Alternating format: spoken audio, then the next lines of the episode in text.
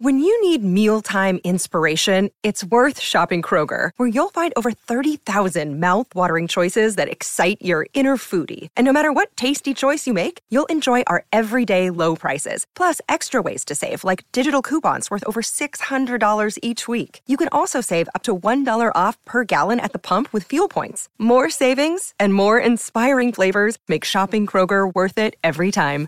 Kroger, fresh for everyone. Fuel restrictions apply.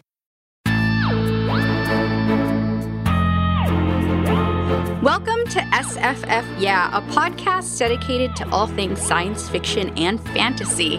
This is episode 10, and we're recording on October 3rd. I'm Sharifa Williams, and I'm here with Jenn Northington, and we're coming to you from bookriot.com. How are you doing, Jenn? I'm good. I am preparing to go to Comic Con. We're recording this episode early because I'm going to be away for the rest of the week at NYCC, which is always both exhausting and wonderful. I always look forward to seeing the cosplay. Like I love to see the cosplay at Comic Con, but also like that much time and that many people in the Javits Center is always a lot. I can imagine. I was actually going to ask you if you dress up. I did one year, no, two years. I did two years. I did a very casual Kamala Khan cosplay last That's time I went. Um, yes, it was so fun. I was with uh, two other people who were doing the same cosplay. It was with Preeti and Swapna, and it was awesome. Um, and then when I used to work it, because at the bookstore I used to work for, we would do the book sales for the Random House booth. Uh-huh. And I did a casual Medusa cosplay one year, which was so fun. I'll try to find a picture. You um, should. I love I'll drop it mythology, so that speaks to my heart. I mean, Medusa has always been a personal favorite because I have a lot of sympathy with her hair. Um, and It would be lovely to be able to turn men into stone with one glare. Like that oh would be my awesome. goodness. What a life. What a life. yeah, so I did Medusa one year. Um, but yeah, I've never done like any serious cosplay. And we have meetings, and while I could go to our sales meetings in like full whatever, Absolutely. I think I will spare myself. So, what, how's your day going? It's good. I'm actually getting over a, a really bad cold. So Oh, no. I've got my water nearby. I'm hoping I don't cough into anybody's ear. But Oh, I'm well. getting better, so I, I think I'm I'm all right. And I wish you to not get the con cough, the Oh, yeah. Illnesses that just go around the comic conventions specifically. Con plague, it's real. It's I have so a very strict regimen of emergency and hand washing. So we'll see. Although usually I remember to get my flu shot before Comic Con and I did not remember this year. So everybody knock on wood. the strange preparations you have to do. I know. oh, well, let me do our first sponsor and then we will dive into our news stories. Um, so, our first sponsor today is The Blood Print by Ausma Zehanat Khan, which you may have heard us talking about. We are huge fans of Khan's work. Um, she ha- is the author of a mystery series, um, including the book The Unquiet Dead, that um, Amanda and I over on Get Booked recommend to people all the time. And she has written her first fantasy novel. It is about, uh, it takes place in a world where the talisman, a superstitious patriarchy that suppresses knowledge and subjugates women, is growing in power throughout the land. And the only ones who are strong enough to stand up to their darkness are the Companions of Hira, a group of influential women whose power derives from the claim, the magic inherent in the words of a sacred scripture. Uh, foremost among them is Arian and her fellow warrior Sinnia. And as they search for a miraculous symbol of hope that can destroy the talisman's leader, Arian and Sinnia know that this mission may well be their last. So, this is a big, epic fantasy that explores religion and gender and politics, but with like that lens of hopefulness that you get from fantasy. Um, the companions of Hira fight with weapons and words um, because their magic comes from a sacred text, and they are like, you know, sword wielding warriors as well. So, there's a lot of good stuff to love here. I have not read this yet, but I have read her other books and I really enjoyed them. So I'm excited to see her doing something new. So again, that's The Blood Print by Ausma Zehanat Khan. And um, yeah, thanks for sponsoring the show. Wonderful. I have heard a lot about that book, so I definitely want to pick it up. I haven't read any of her stuff yet, so I Oh, love that she's doing are- fantasy. Yeah, she like comes from a legal and human rights background, if I remember correctly. And she, um, her mysteries take place in Canada. They actually don't take place in the U.S. Um, I think she lived in Canada for a long time. I want to say, but they're super great. I really love them. She's she's she's we we had her on um, get booked for to do a special mystery and thriller themed show, and she was wonderful. Oh, So, that's big excellent. big love for her over here. Hurrah!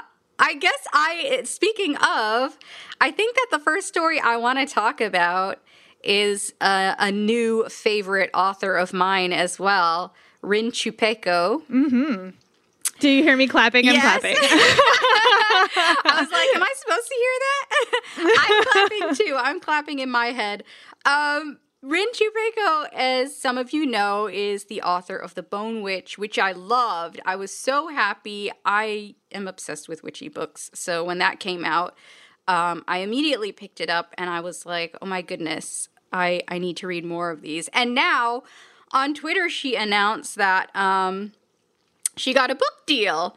She Harper Teen acquired The Never Tilting World, which is a young adult fantasy series by Rin Chupeco, and it says in in um, the rights report that it's pitched as Frozen meets Mad Max. right? Like, come on. I'm like, wow, I I can't even imagine what that must look like, but I'm really curious and I want to know. So the series is about a world ruled by goddesses that that's been split in two, one half existing in perpetual scorching day, the other in freezing night, and the twins separated at birth who learn they're destined to make their way across the great divide and rule a reunited world. So the first book is scheduled for summer of 2019. And the first thing I thought, other than, yay, another book from Rin Chupeco, was, but I need to know what happens in the next Bone Witch book. that was my first thought too. I was like, wait a minute, did I misunderstand? Is Bone Witch not a series? But it is. It and is. the second book has a title. It's The Heart Forger. But I think it doesn't come out until next year. So I'm like, no, Rin, like, I need you to finish. but I'm excited, but also I need you to finish. Me too. And I saw on a, in a tweet um, below the main one, she said she officially has three stories, maybe four, out in 2019. Wow. And she's like, deadlines will be so much fun. And so that gave me hope. That made me think like, oh well, maybe she's not necessarily pausing um, her work on the sequel to the Bone Witch, but now she has all of this stuff to write, and I'm kind of worried for her. But I'm also glad I'm gonna get a bunch of books out from her. Um, so I'm super excited about this. I don't know. Um, well, let's see. That since this one's supposed to come out summer 2019, I guess we'll probably get the Bone Witch sequel first. Yeah, it, it seems like they're aiming at next year, which I am crossing all of my fingers I and toes know. for. Please I need don't it. I a need George it. R. R. Martin. Yeah. Oh gosh. Please no. Please no. we are all afflicted by like the trauma of that in the fa- I think in like particularly the fantasy genre. Those Yeah. endless the endless series that sometimes maybe won't get finished. Mm-hmm. So I'm super excited. Um, and if you haven't read The Bone Witch, I definitely would. Although if um, if you don't like to read books that will make you desperate for the next book, and uh, you have to read them all, don't read The Bone Witch first. Wait until the rest of the books come out. But so excited about that. Um, so where do you want to go next? I want to talk about the British Fantasy Award winners. I've Yeah. decided. That's what I want to talk about next. So these were just recently announced. Um, they were officially announced during a ceremony at FantasyCon, um, and then Tor put up a post about it. And I did not realize that it didn't have to be British written i guess is the word. Like it doesn't have to be from the uk the the books that can win.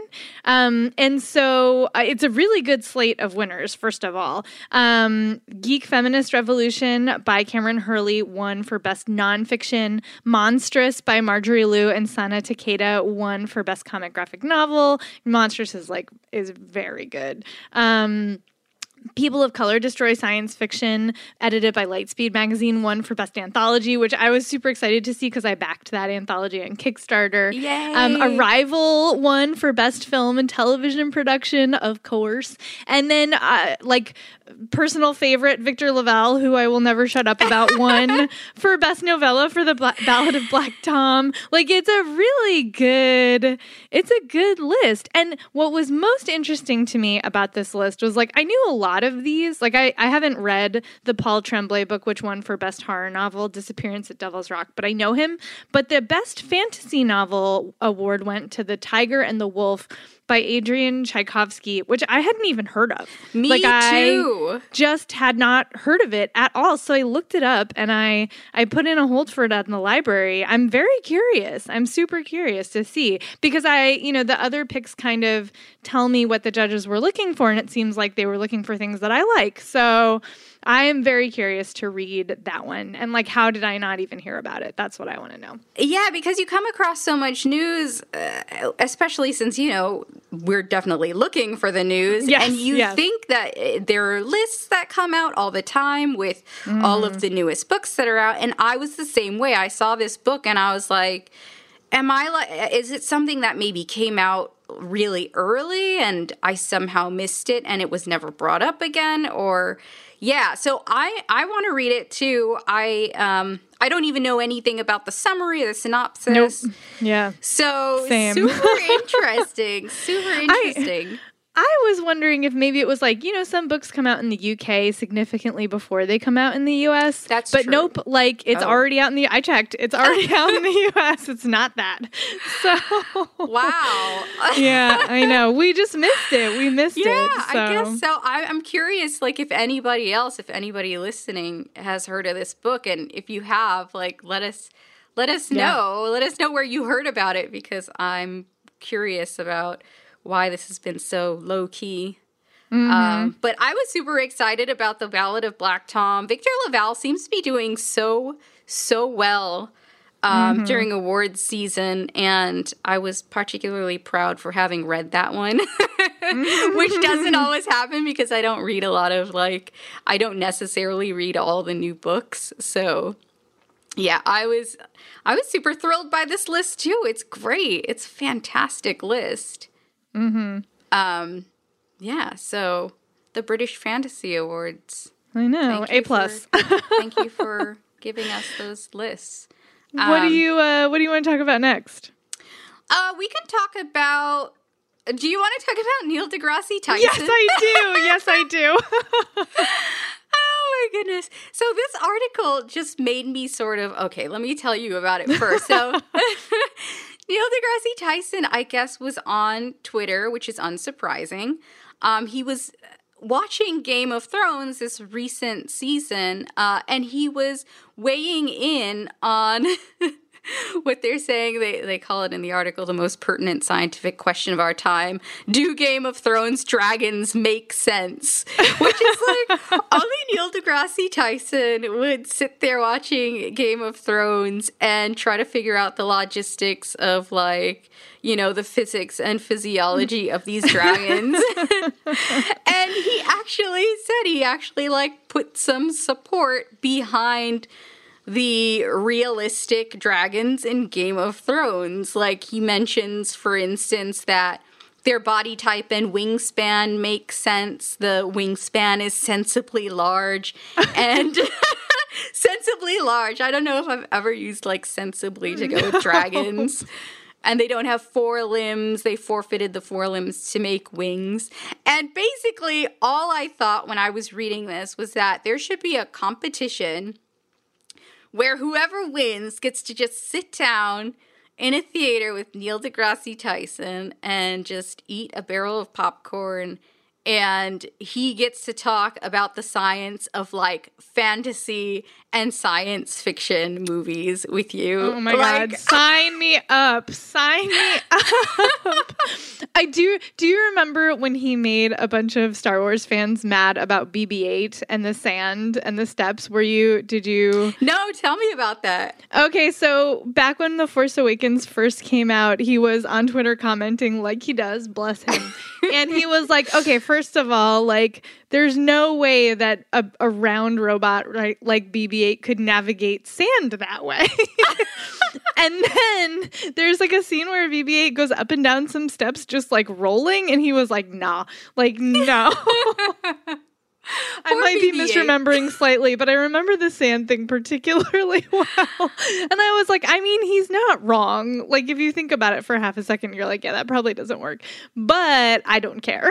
but I'm glad to see that he has signed off on the Game of Thrones dragons and also um what they what the what the like what the dragon breathes part was interesting. Like Yeah. he says he believes that the dragon is breathing blue fire which in terms of thermal physics is three times hotter than normal dragon breath because this is a thing that we know. what.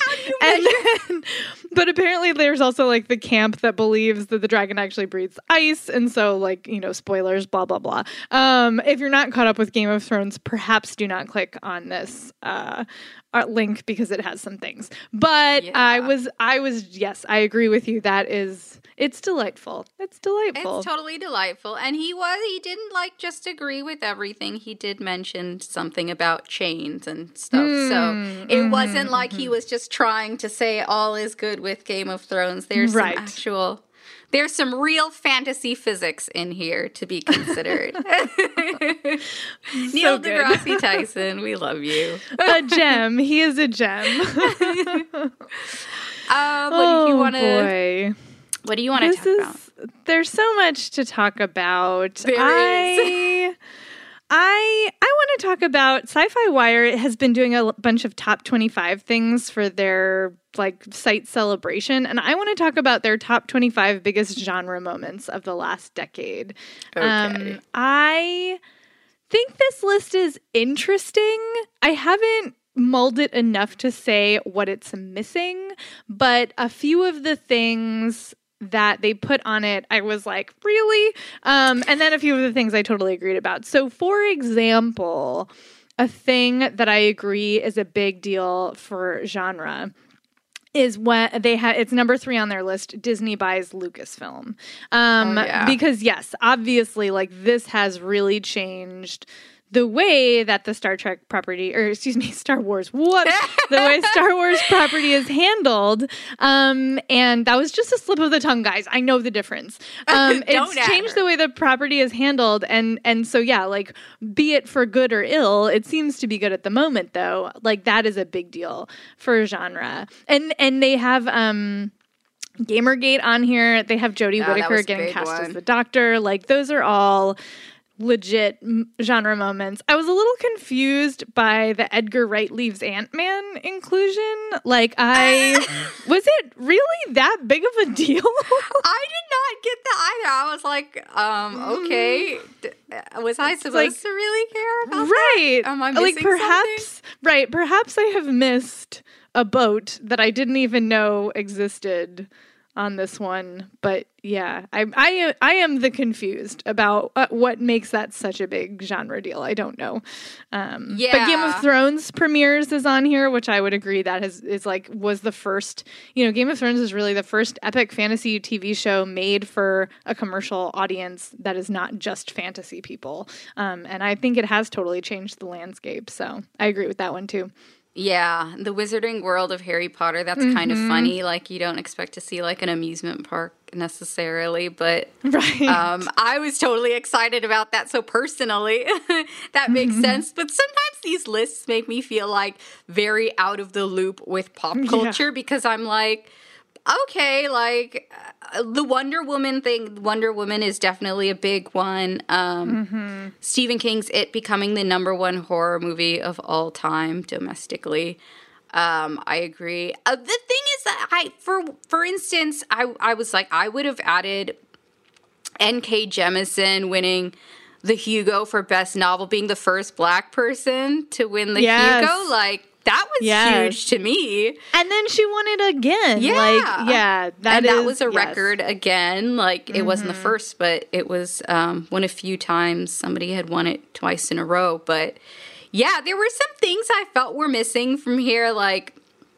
And I don't know if that's just, you know, sometimes it's just personal preference. And, you know, like when you put lists together, sometimes Mm-hmm. Oh, it's yeah. like, well, you can't cover everything. But there were definitely some questionable, some questionable ones on this list and some things I thought that they missed out on. But I mean, that's 25 years. It it Right. does make me think like, wow, a lot has happened. A lot has happened in 25 years. I don't want to think too hard about it. no, no, let's not think too hard about it. It'll hurt our brains. The other thing about this list that cracked me up was the inclusion of Netflix. Like just Netflix. Just Netflix. and they're not wrong, but like I don't know that it's specifically genre related. Do you know what I mean? Yeah, Um, like that covers. St- you could just say streaming there if you Right. want. Like, right. Okay. oh, all right. lists. Lists Mm-hmm. are fun. They are fun. Yeah, they're fun. They're fun. Um, how about the the Annihilation trailer? I know we've been talking about that around Book Riot recently.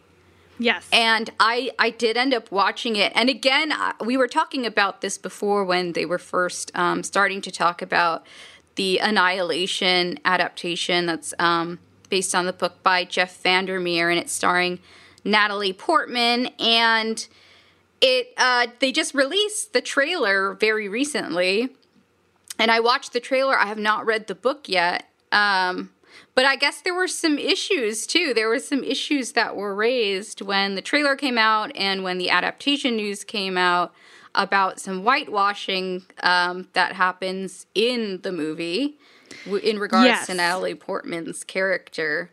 yeah. And yeah. uh, I am not as uh, familiar with it because I haven't read the book, but I know that she was supposed the character was supposed to be Asian, right? Yeah, so the character is described very clearly, actually, as being like of, of, as having clear Asian heritage. So, like, the implication is that she's biracial or mixed race, but like obviously with you know Asian heritage. Um, and obviously that is not Natalie Portman. No. I, Jeff and I were talking about this on the main podcast, which I guested on, and you know, to my own shame, I did not remember that from the books, so it. I, I had to it, I had to have it pointed out to me, um, but it is very clear when you go back and look, and it it's a bummer. Eh, Like it's more than a bummer. It's it's a real. It's yet another version, you know, instance of Hollywood doing the wrong thing, um, and it makes me especially sad because the trailer seems to have a lot of potential. Like to me, it looked like they nailed the visuals. Um, they looked so creepy and cool and organic, and you know that's very much in the spirit of the books, which I have read uh, all of them.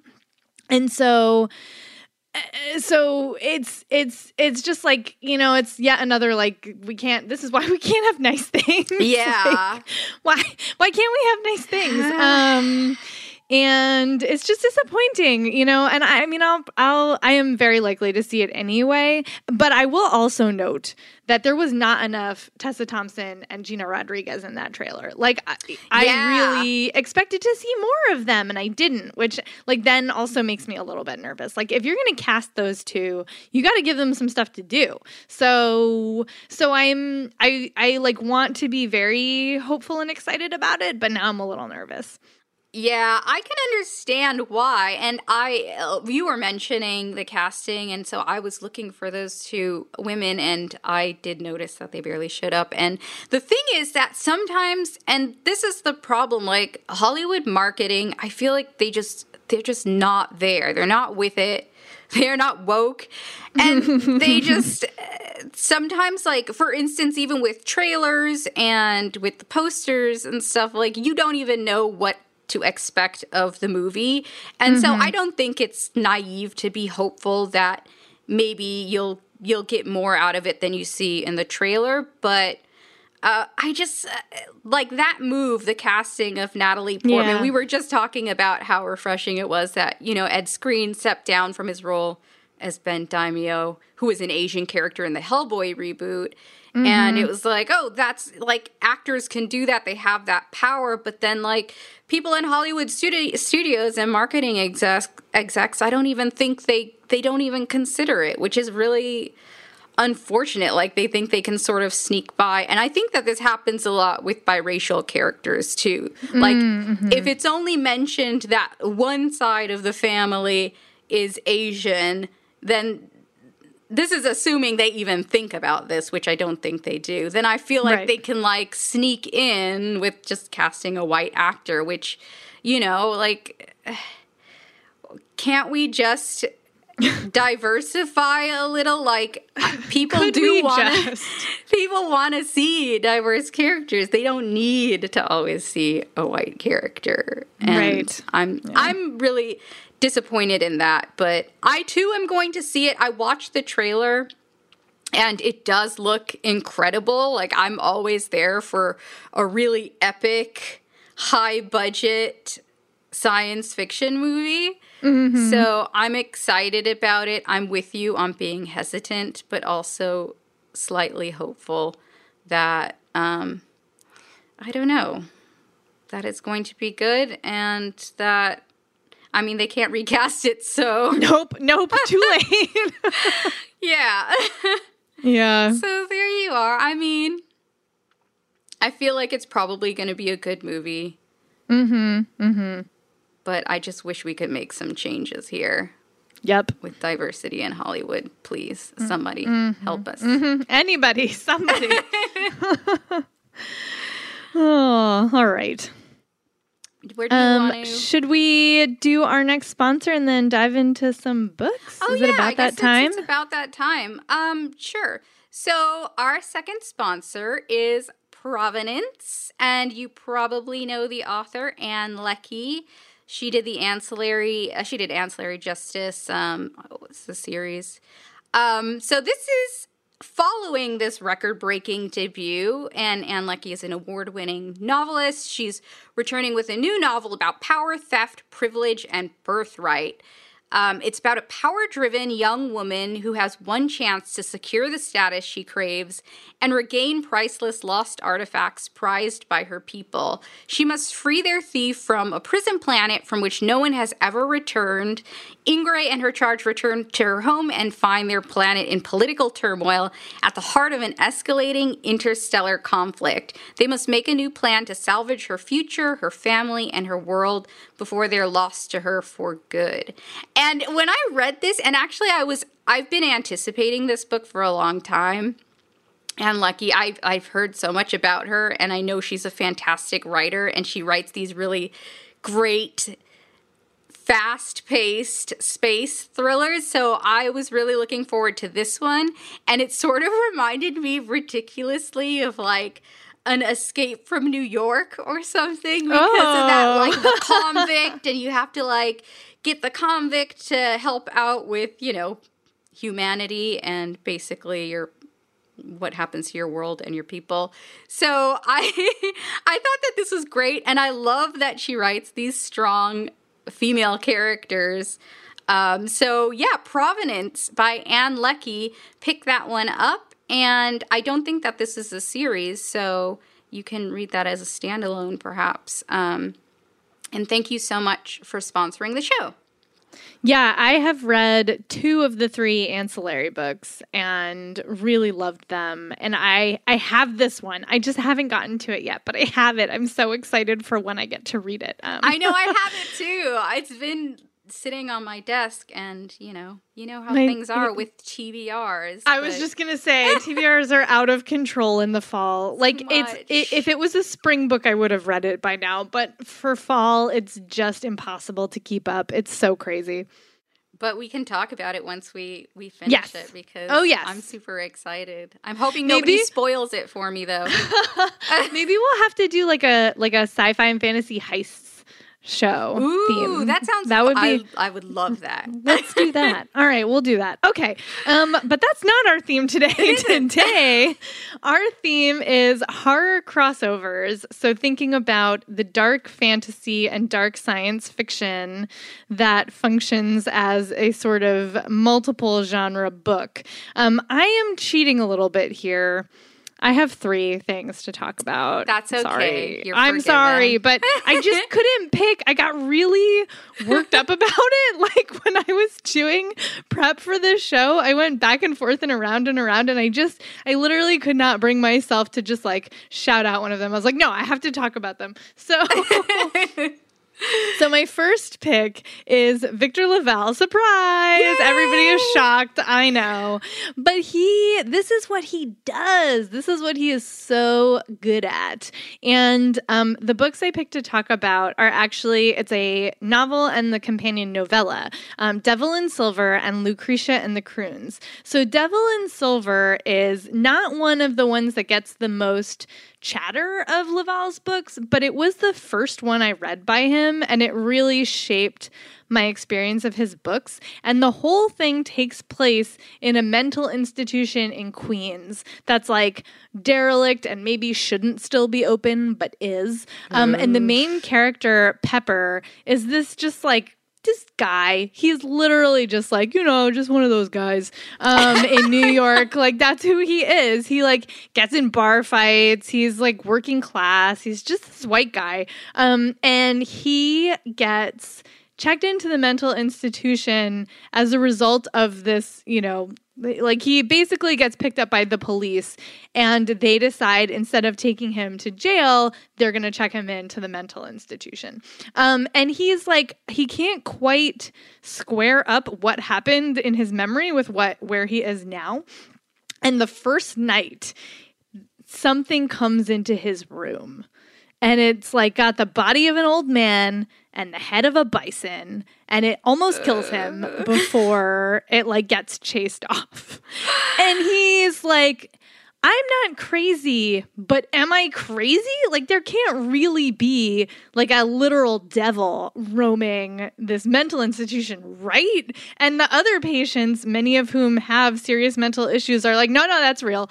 And he's like is it real or is it not real? Like and the whole book is him trying to figure out what is going on. And it's interesting because Pepper is kind of hateful in a lot of ways. Like he's casually racist, he's like a little Oh. bit of a sexist. You know, he's like he is literally just some guy um who, you know, is not particularly remarkable in any way. He's just like a normal Joe. And so being inside of his head, especially in these circumstances, is a super weird experience. So this book is weird on multiple levels. Um and one of the side characters in Devil in Silver, who was my favorite, uh, Loochie, who's a bipolar teenage girl um, who is Latina and who is very like physically violent. Like she's like kind of the group's enforcer, which is hilarious because Pepper is like a big dude. Um, but she's like the one who's like, you know, punching people and stuff. Um, she got her own story, her own novella called Lucretia and the Kroons that is so surreal and freaky. She in the story, um, she and her neighbor are uh, like, well, no. So her neighbor goes missing. So Lucretia climbs up the fire escape, crawls through the window of their apartment, which turns out to be a portal to a shadowland ruled by like a terrible family of mutants. And she goes on a quest through this alternate Queens, trying to find her family. And it's got landmarks like the giant globe from the World's Fair um, that's in Flushing. Like it's got Queens landmarks and but it's this like really surreal horror short story um or novella excuse me. So yeah the pair of them together are like a one-two punch that i highly recommend. So that's victor LaValle's uh, the devil in silver and lucretia and the Kroons. I really like creature horror. So when you were describing the the horrible creature, even though it gave me the chills and I wanted nothing to do with it. I also need to know about it. yeah, and all of his stuff does have these elements of fantasy in it, right? Like, yeah. even you know, the changeling, it's very obvious. Um, but even this one, which is definitely much more on, on the horror side of the fence, I think it has these fantastical elements, like this portal, Shadowland, that she gets by climbing through the apartment window. Like, he is just so good at working those in. And I don't read a lot of horror, but I will read anything that he writes. I will too, and I love horror. Um, and I'm not, I'm not necessarily cheating, but I do have to give a shout out. I have to get a, give a shout out to this book because I just started reading it this weekend, so I'm not done with it. But I just started reading The Good House by Tananarive Due. And I am just like, I feel like I've been looking for sort of that um, vintage Stephen King type book.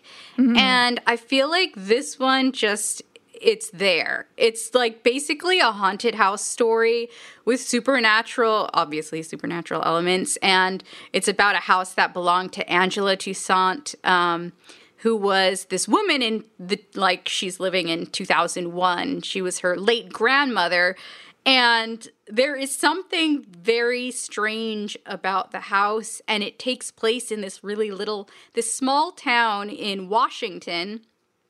And I was particularly interested because there were all sorts of like Portland, Washington, and Los Angeles references in this book. Um, but it's about the Toussaint, the Toussaint family history, and it's you know it's about a black family, which you know I'm I'm always there for, especially with like haunted house books. I don't know the last time I came across something like this. So I wanted to give a shout out to The Good House. I'm still reading it. It is a big book, but I am completely, completely enthralled and it feels so perfect for autumn. Um, but my first actual pick is White is for Witching by Helen Oyeyemi who is one of my favorite writers of all time. Mm-hmm. Um, and this book falls under, it does have a little bit of that creature horror element, but um, I'm not going to tell you how because it's a little bit spoilery. But uh, this falls under this, that really quietly creepy category. And I think um, Oyeyemi is really good at that like Boy Snow Bird had a little bit of that, but it didn't terrify me like this book terrified me. Like this book gave me some nightmares. oh man. But I love that. I love like books that affect me like that, horror slash fantasy books. Um, so it's set in Dover. It's in a house on the cliffs. This is another one where the house is a character in the book. So it's set in a house on the cliffs that, and um, there's the Silver family living in this house. It's Miranda and her twin brother Elliot. Their mother Lily lived there with them, and their father Luke lives there. But Lily, very early in the book, like right at the start, we found we find out that she passed away overseas, and she was working um, when she passed away, and the details of her death are very strange and very mysterious, and you don't know what's going on. And the way that the story is narrated, you can't really tell who is narrating it at first. Is it the house that's speaking? Is it Elliot? Like, who is talking? and the the formatting of it is also very odd. So as you're going through the story, you learn that Miri uh, Miranda has this she has this health issue and this psychological issue called uh, pica. And it's a disorder where she eats basically she eats a lot of chalk, but she'll eat a lot of strange non food items. And you don't know, the family doesn't seem to be addressing this problem. And so you're sort of thrown into this story about the Silvers, and you get these details about their lives, and you know that there's something strange going on with them in the house, but you don't get to really figure it out right away. Like, there is no exposition. So as you're going through the story, you're trying to figure out like first of all, what's wrong with Miri? Why does she always seem so haunted? What's going on with the house? Why is it trapping for instance their housekeepers in you know the the elevator shaft and there's also this other element of xenophobia there are some immigrants in the town and the way that the this small town of Dover is handling the immigrants, you can tell that there is some serious xenophobia happening. The house also seems to confront some xenophobia in a very strange way. Um, and one of my favorite characters in the book is Sade, who's the housekeeper. And she seems to be the only one who knows sort of what's going on in the house. She comes with from a Yoruba background and she knows about a lot of traditions and a lot of mythology and a lot of really bad spiritual stuff, which is basically what the story starts to feel like. And meanwhile, Miri is kind of going through her life. She's just about to embark um, on her first year at college, and she meets a girl named Ore, another one of my favorite characters, who's um, a Nigerian adoptee. And Ore is you know, she really likes Miri, but she also knows that there is something strange going on with her, and she goes to visit her, and things do not go well. But it's such a good book, and there is some seriously like I'm getting goosebumps just thinking about some of the scenes. like it's a is there something in my closet right now? Ooh. Sort of story. But it's also it has like really deep themes along with um, just being a, a, sort of horror story and a supernatural story. So again, Helen Oyeyemi, such a wonderful writer. Also, very much like uh, she's very good with the surrealism. Um, so if you like the sound of that, if you want to be scared, pick up White is for Witching by Helen Oyeyemi. She is good, but I I haven't read that one. I read Boy Snowbird, which is amazing, and then her short story collection, um, What Is Not Yours Is Not Yours, is a favorite. But neither of them are too horrifying, which is good because I am such a whim when it comes to these things. We're really lucky I'm not recording in my closet today because I would oh, have no. to like I would have to pause. Um, okay, so my next pick is another one of those writers. Again, I don't read a lot of this stuff, but the authors who I love, I will read it just from them. Um, and Lauren Beukes is one of those writers. She has a couple of these. Um, the Shining Girls is one of hers where there's like a time traveling serial killer and a haunted house, which is bananas. Um, wow. But I want to talk about, yeah, it's crazy. I want to talk about Broken Monsters, which has made it so that I have a really hard time going into art galleries now. so it takes place in Detroit, and there are a few sort of lead characters that you're following around. One of them is a detective, uh, Gabriella Versado, who is like, you know, very sort of used to her job. She's seen a lot of bodies, um, but she gets called to the scene of a crime, and it is weird. It's weirder than anything she's ever seen because there's a boy, a dead boy, but he's also half deer and somehow like his deer half and his boy half are fused together in a way that like is befuddling the autopsy people and the forensic scientists. They're like yeah i don't understand what's going on here. Um, and there becomes a string of like increasingly weirdly morphed bodies. And then you're also following her teenage daughter, Layla, who is like doing, making bad teenage choices. Um, and then there's this journalist who's the worst, who's like basically there to do that sort of, you know, decay porn stuff. Like, oh, look at this, you know, falling apart mansion. Like, look how beautiful all this poverty is. Like, thanks. Um, and then, and then there's a guy um, whose family has become homeless and he's just trying to like keep his family safe. And in the meantime there is like a serial killer who's making people's bodies not be normal bodies anymore. Um, there's threads of technology in here too. Like she basically turns art and technology into tools of horror over the course of this novel. I don't want to say how because it's spoilers. Mm-hmm. but um and i will also tell you that i have a bird tattoo and that also gets play in here in a way that like gave me the heebie-jeebies. I was no. like, "Oh god. Oh god. what is what will happen to me? like is nowhere safe."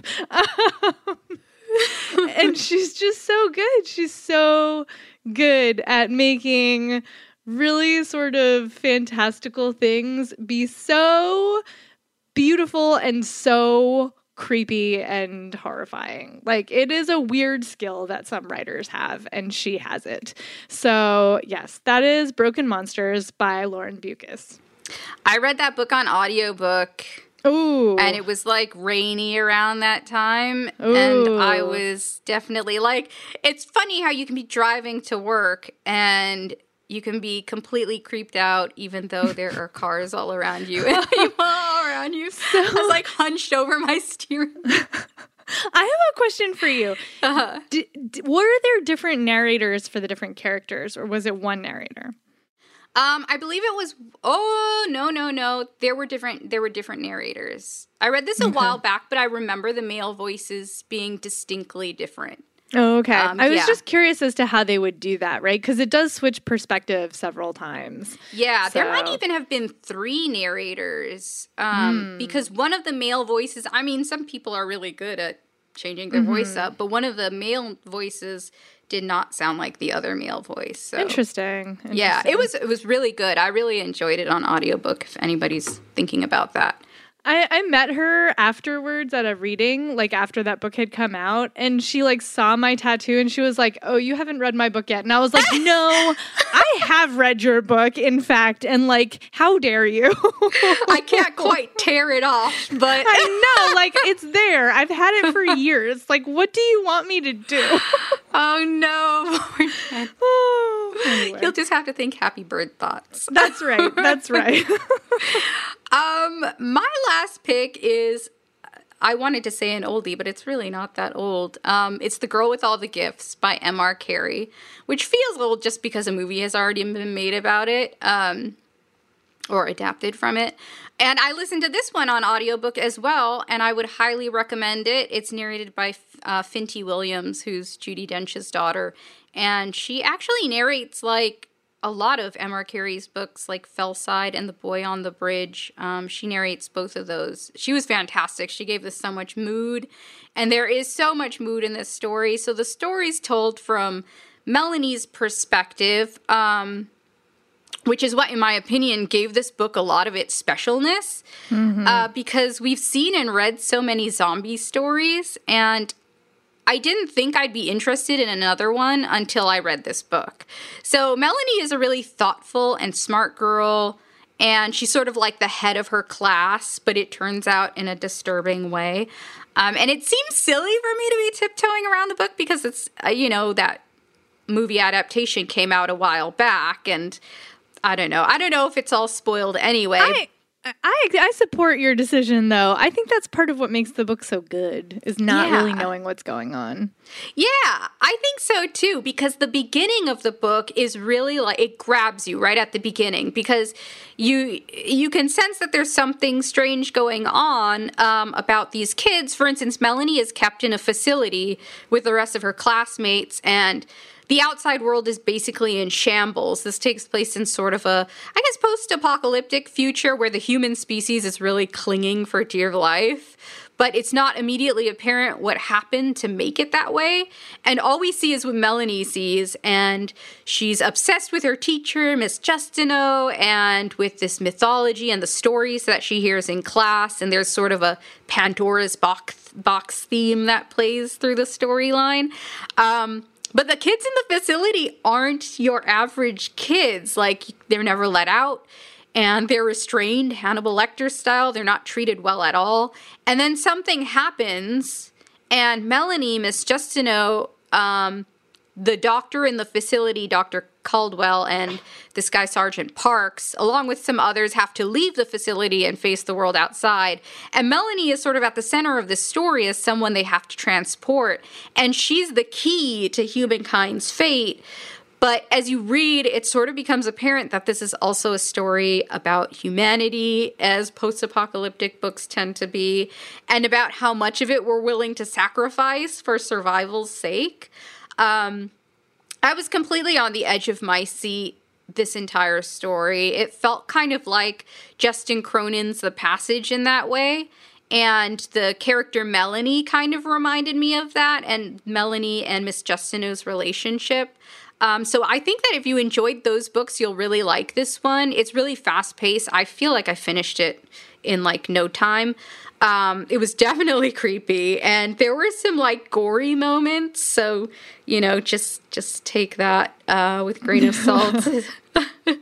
I mean, it, it's a monster book, but I think like what made the story really horrifying is that it felt very realistic. Like you could imagine something like this happening.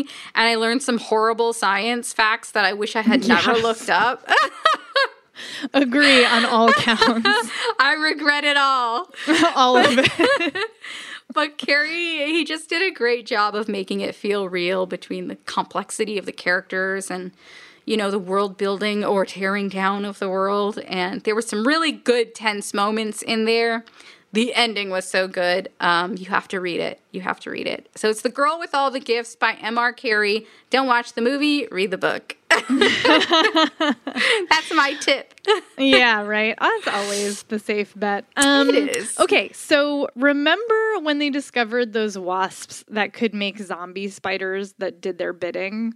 Do you yes. remember? That like, is, is, yes. Oh remember this is like a real thing that up? happened. So my my last pick is a novel basically about that.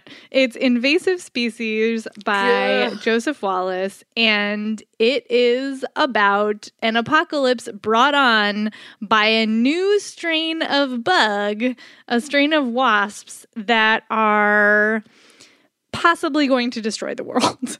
um, it is. It starts with this guy Trey, who's a researcher, and he is working for a conservation trust in Senegal, West Africa. Um, when some very strange things start happening, um, he is like sort of told to mind his own business. So of course he doesn't, um, and he goes into the rainforest, which is being destroyed by you know encroaching civilization. Um, where and he finds finds like some really weird deforestation patterns and he thinks there's a cover up going on, but he doesn't know exactly what it is. And in the meantime, all over the world, like, strange things are happening with animals and with people and the government is trying to figure out like is it an epidemic? Like what is going on? And it all revolves around this parasitic insect. And oh my god like bugs are the worst. I can't.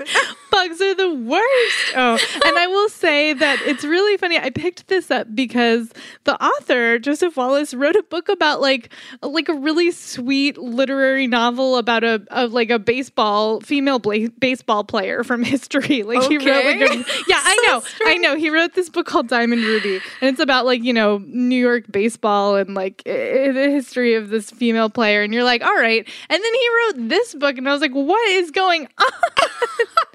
um, there's a sequel that I haven't read yet, but that I will someday. And like, it is kind of astonishing that I made it through this book because I already do not like bugs and like you know wasps that can make zombies out of other beings beings are an absolute nightmare. Um, but he did a great job of keeping the story moving. The tension is high, the premise is horrifying, and the end is just closed off enough that like you don't feel like you're waiting for the sequel, but it's also a really interesting point at which to end it where you're like, I wonder how this is going to play out. Like, I wonder how this is going to play out. Um, I thought he balanced that really well. So, yeah, if you if you are willing to get freaked out by some bugs, um, "Invasive Species" by Joseph Wallace is one you should pick up. That sounds mad. it's you know it's interesting because really at its heart, like like all horror novels, like you were saying, like you know a lot of apocalypse novels are about humanity and like the choices we have made,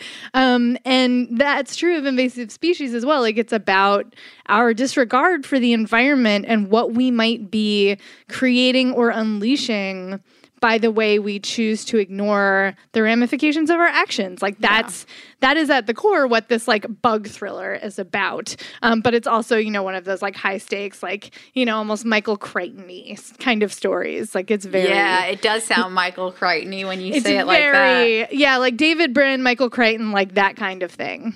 Zombie bugs. Zombie bugs All right, so before before we close it out, we're gonna do a round of lit chat because you guys, as you have been hearing, perhaps, um, need to know that we have created a cool thing called Lit Chat, which is now out live in the world. It people are taking pictures and sending them to us. Bless you, people. That's wonderful. um, and it is a box of conversation starters about books and life because we know that the only thing that's more fun than talking about books, or excuse me, than reading books, is talking about books with other book nerds. So this is a box of 50 cards that all have different prompts on them that would be great for a party game or a book club. Um, really, any gathering where there are people who like to talk about books, that is where you want to have this box set. So I believe we have both pulled a card. We Um, have. and we're going to do a quick round to give you an idea of what it's like. What did you pull? Okay, I got how do you treat your books? Do you make notes in them, dog ear pages, or do you keep every page absolutely pristine? Oh, I'm such a jerk. I dog ear.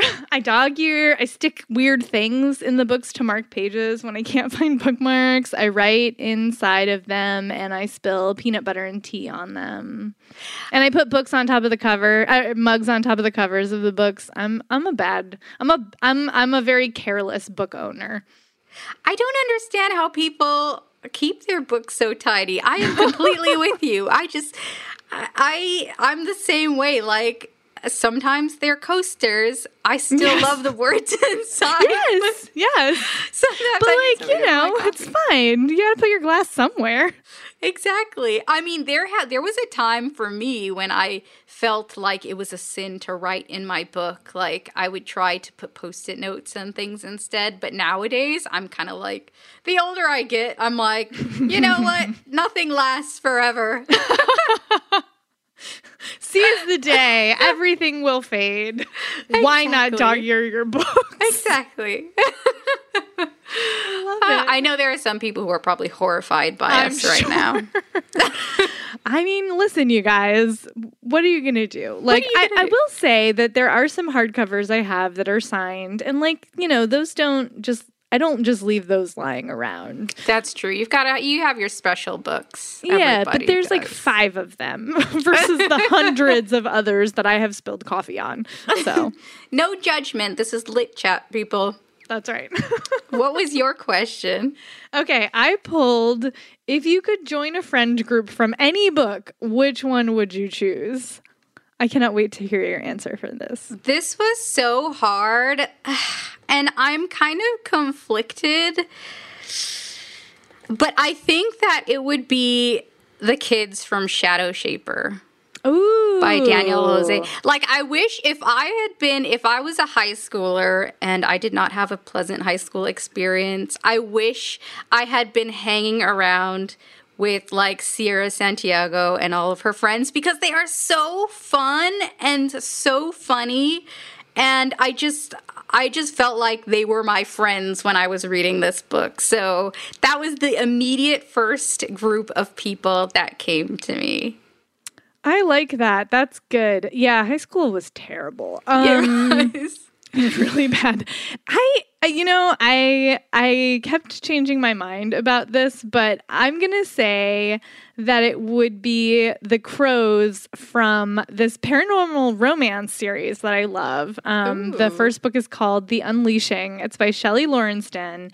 And it features a group of women who have all like basically died violent deaths, but this Norse goddess Skuld like kind of like kind of like Valkyries, like she collects female warriors basically at the moment of their death and like gives them a choice to like come back and like work for her as it were like be Wow. her yeah like be her agent in the world because all of the norse gods in this concept are like real and like they're losing they're losing their talismans and fighting with each other and they need you know sort of troops to do their bidding um and so uh the crows are this group of women who are like really badass. Like they're they and Skuld is like a violent like goddess. Um I can't remember exactly what she's the goddess That of. sounds but like, like, a fun person. yeah, she's like all of the other Norse gods like hate her. And um and and and the gift that she gives these women who are now her sort of like, you know, her her and not minions, but like her her, you know, enforcers or whatever is rage. Like they are powered by anger and it is so rare that you see women who are not the bad guys getting to harness the power of anger. Yes. Um, and you like it's just not and you know i've been thinking about it a lot because uh, i i do some of the interviews for recommended one of our other podcasts and somebody who i interviewed picked this series and we were talking about how rare it is that women are allowed to really harness and act on anger and not be vilified for it. And it just really stuck with me especially considering like how I get angry every day now. and a lot, you know, just because of the world being the world that we live in. Agreed. Um, and how often that anger just turns to despair, right? Because you feel like there's nothing you can do. But like reminding myself that like sometimes you can harness that anger and use it for good. Like that's a that's a group that I want to be a part of. Like that is a real squad goals that I have. wow, So- that's a fantastic answer. Uh, I, like, that. have giving myself feelings now. Me too. Everybody read Shelly. Laurenston. so yeah, that is that is my answer. Is the crows from The Unleashing. So Lit chat is awesome. Lit Chat's great. I love it yes, so much. So go to bookriot.com slash lit chat to order your copy. Or you can go to local stores perhaps and find it. And if you do, send us a picture. Um, okay, that's our show. Thank you so much for listening. If you have thoughts about any of the news stories we've talked about or suggestions as to themes for the for a future show, we would love to hear them. You can email us at sffyeah at bookriot.com. If you like this show or if you don't, please go ahead and review and rate us on Apple Podcasts. We love to see your feedback um, and it helps other people to find the show. Speaking of finding us, you can catch me on Tumblr. It's jenirl.tumblr.com. Sharifa, what about you? You can find me on Instagram. I'm at S Zainab Williams, S Z A I N A B Williams. And we'll talk to you next time. Talk to you next time. Bye.